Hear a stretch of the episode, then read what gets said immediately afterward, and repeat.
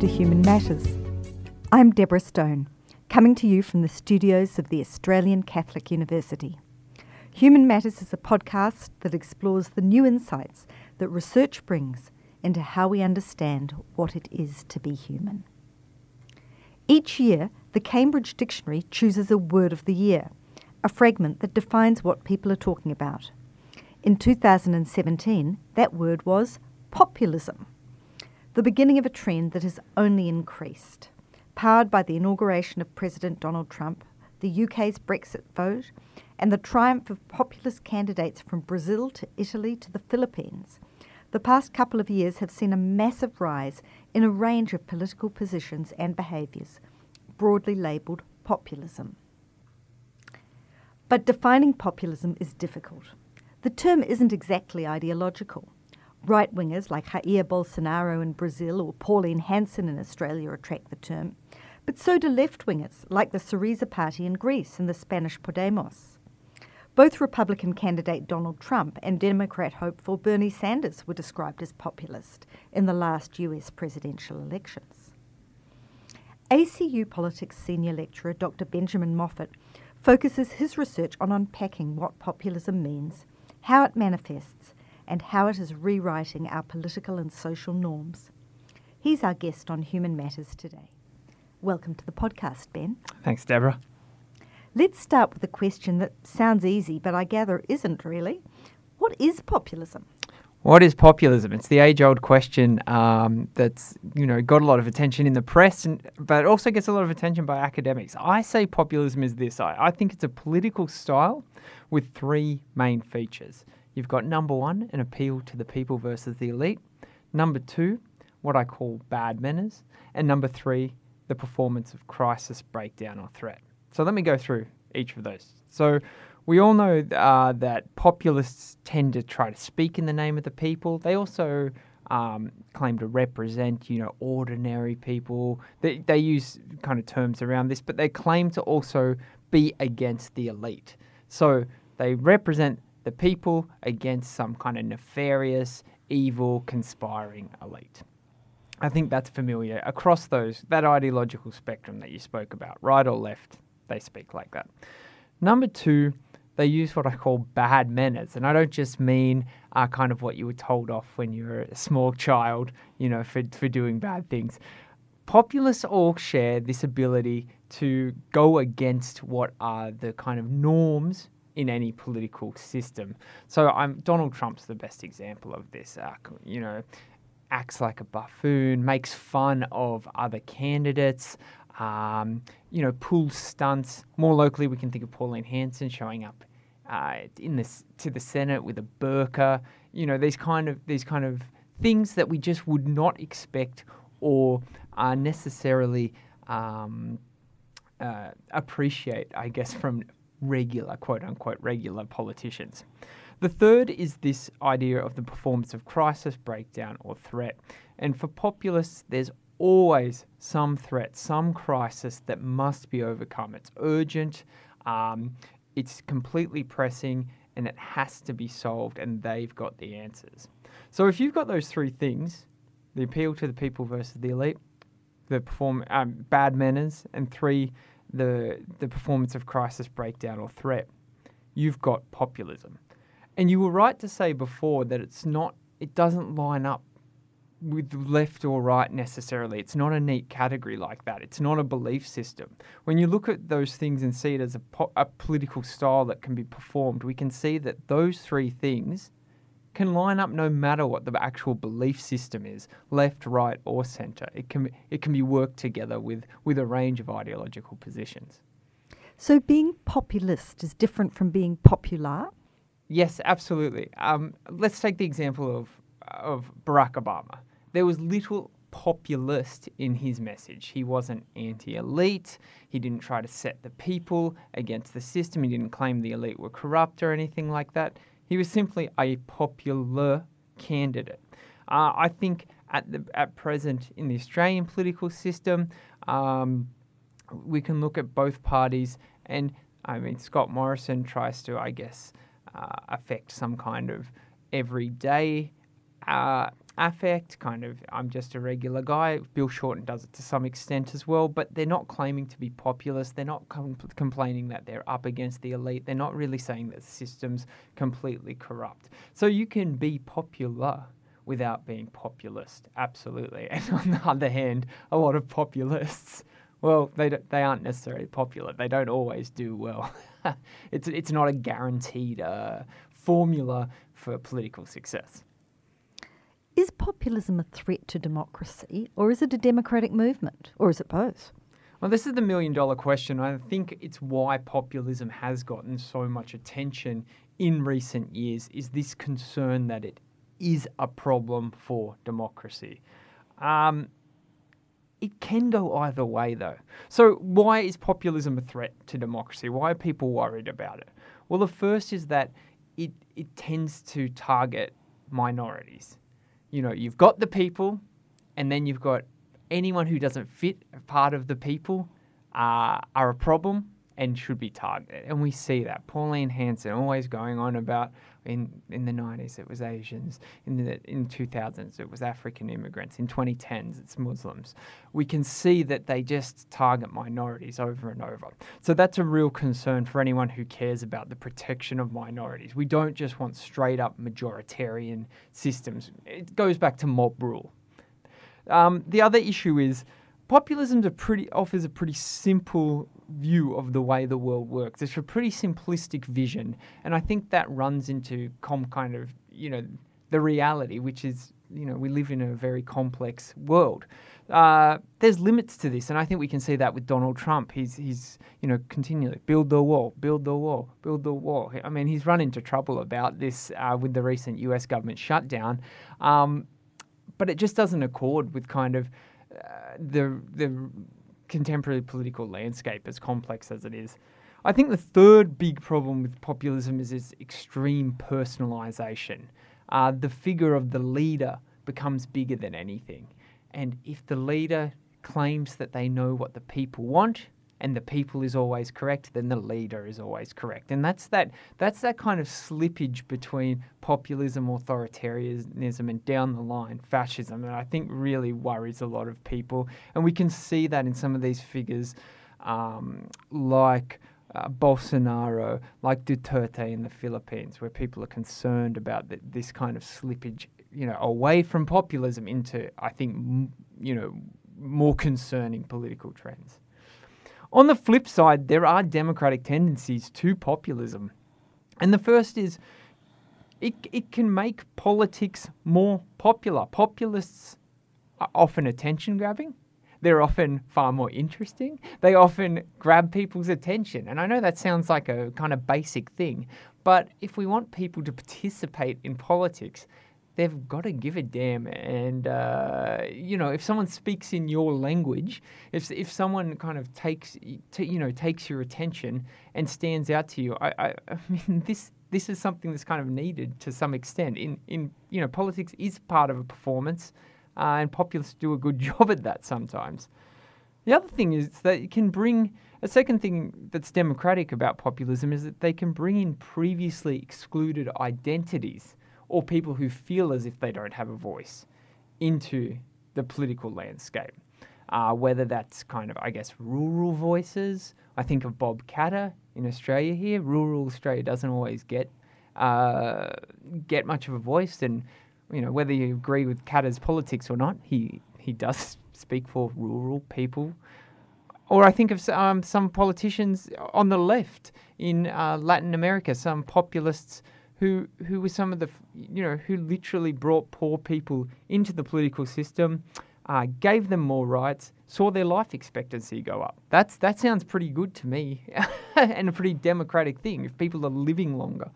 Um, and the third big thing that populists can do is offer a critique or a kind of you know canary in the mine uh, warning when when democracy when and in our democratic systems when things aren't going so right. Populists generally don't pop up if everything's going hunky dory.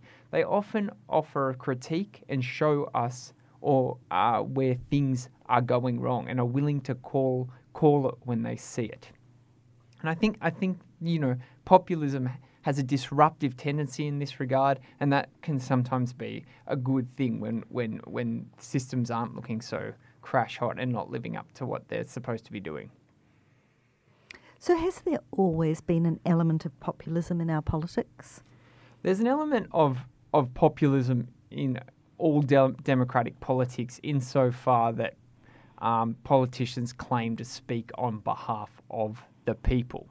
So that's that popular part. That's talking about popular sovereignty. It gets that populist element when we add that anti elite sentiment on top of that. So as long as there's uh, some kind of sentiment or some kind of feeling that people are being ripped off by those in power, being not listened to, there is a populist uh, undercurrent. And I guess that's why there's, you know, populism comes and goes and there's tenants, but it always ends up coming back. It kind of bubbles under. Uh, and it's always, I guess, a sentiment that's that can be tapped into. So, this defining themselves in opposition to the elite, is, is that in your view a valid distinction? Can you tell me who the elite are? Well, it, it depends. It's populist to populist. Uh, they just as the way that they characterize the people will change depending on kind of their political platform. Uh, you know, the left populists will often uh, put it in kind of economic terms. So the elite then will also be in economic terms. It'll be, you know, the capitalist elite or the corrupt, you know, financiers of Wall Street.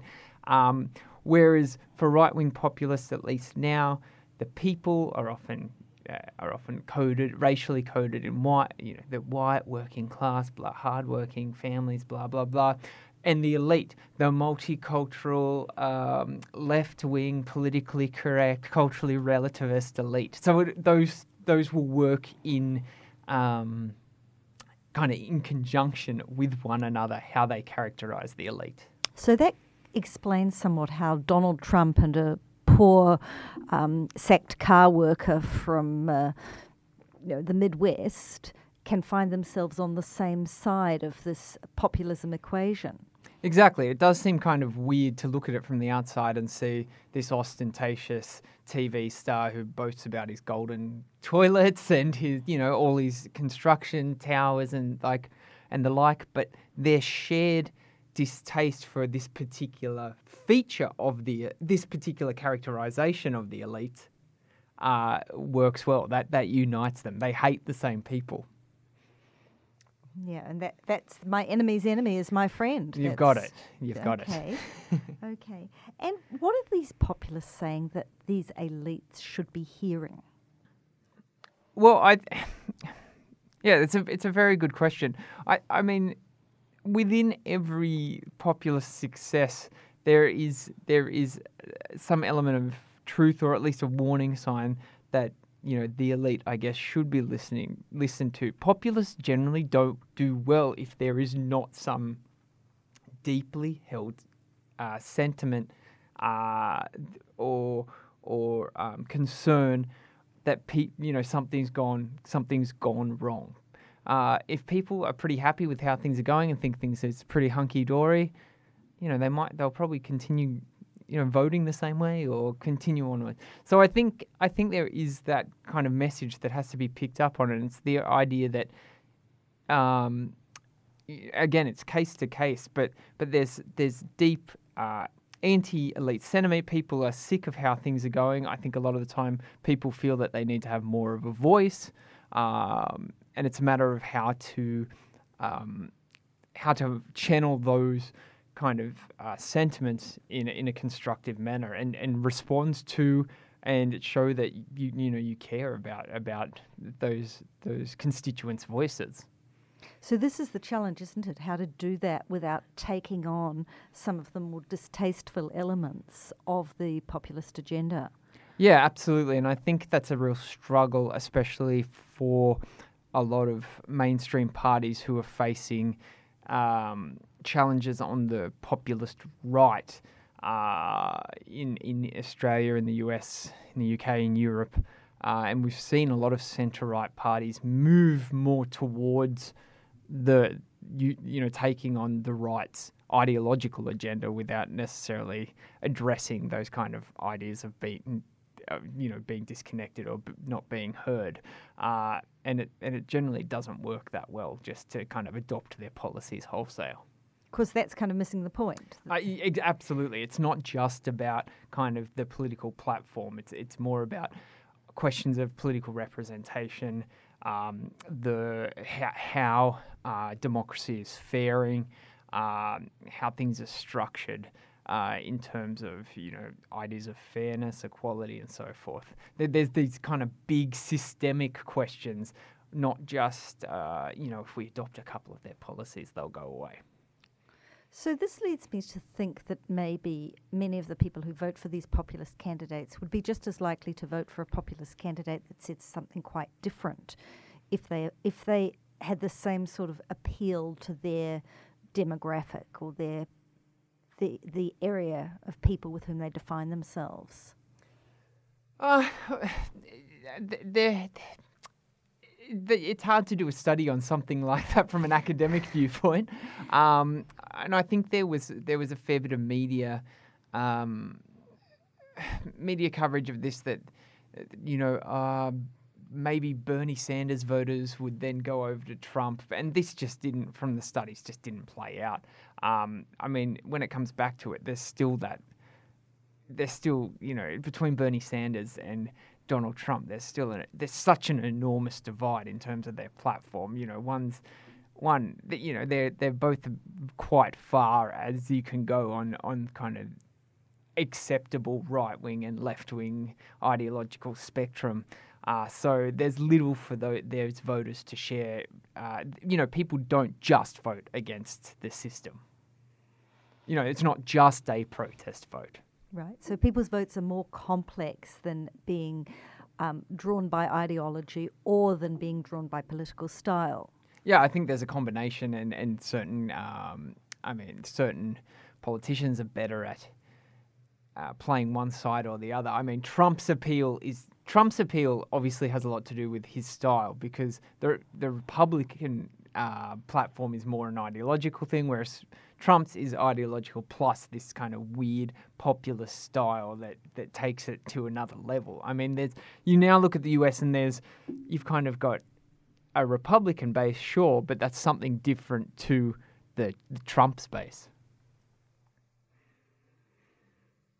So you said that Populist Connect is a bit of a canary in the coal mine, that they um, tell us that there's something going on that is deeply troubling.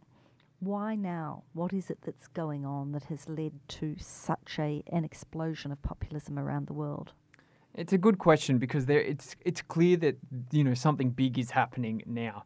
I think there's a few reasons. First, the elite is really on the nose in a lot of parts of the world, um, and I think there's a decent reason for this. You know, in we've had the global financial crisis, we've had a war in the Middle East for for that we went to under. You know, we now know false pretenses. People people are, have kind of had it with the elite, and for decent reason. I think, secondly, the shifting media landscape helps populists at the moment. Social media is cheap, easy to connect directly with uh, audiences, and populists are generally better than mainstream politicians at utilising it. Um, populists, number three, populists have gotten better and more savvy uh, in in kind of um, presenting presenting their views uh, in recent years, and they've done better as a result. Um, and as I said, I think I think that fifth reason, uh, fourth reason uh, I mentioned before is populists are good at exposing the deficiencies of contemporary democratic systems and at a moment in which you know, especially in Europe, there's there's a real sense of crisis around not only Brexit but against the existence of the European Union. They're able to capitalise on this this sense of crisis. You know, so that so the time is right for them. And given that there are some real challenges with populism, how can we defend liberal democratic values against the problems of populism? I think one of the important things is to sell and not be apologetic. You know, p- people need to defend. You said, how can we defend liberal democratic values? Well, I think a lot of so-called liberal parties, and I'm not just talking about our, uh, you know, our big L liberal party, but liberal Democrats in general, need to make a very good case about why do we need to defend minorities? Why do we need to have independent institutions?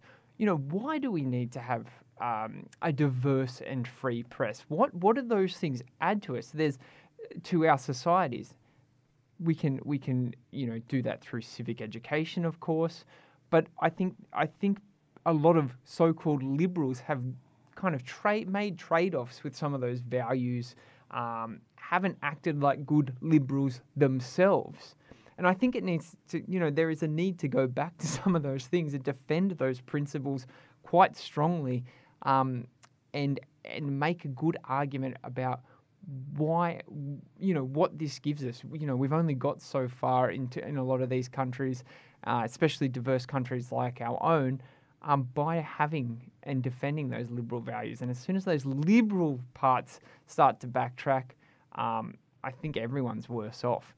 I think it's also a matter of showing that um, when populists blame those those kind of liberal parts of society those liberal defenses um, you know, as I said, the protection of minorities and, and, the like as being at the cost of of majorities, that it's just not. It's not the case.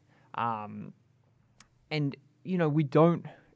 We, we can look at what what would what we would become if we if we want to go towards an illiberal kind of um, we want to have illiberal democracies. That's what Viktor Orban says he wants his country to become an illiberal democracy. And I think if people seriously saw what that entailed, uh, you know, what's slipping towards an authoritarian de facto one party uh, controlling everything state, I, I genuinely don't believe people that's what people would really like to be living in. Well, we have our challenges cut out for us with populism rising in so many places in so many different ways. But thank you, Dr. Benjamin Moffitt, for being part of Human Matters today. Thanks too to producer Trey Karunaratne, one of our hardworking media production students here at the Australian Catholic University. If you've enjoyed the podcast, don't forget to review and share it so other people can find it. I'm Deborah Stone, and you've been listening to Human Matters.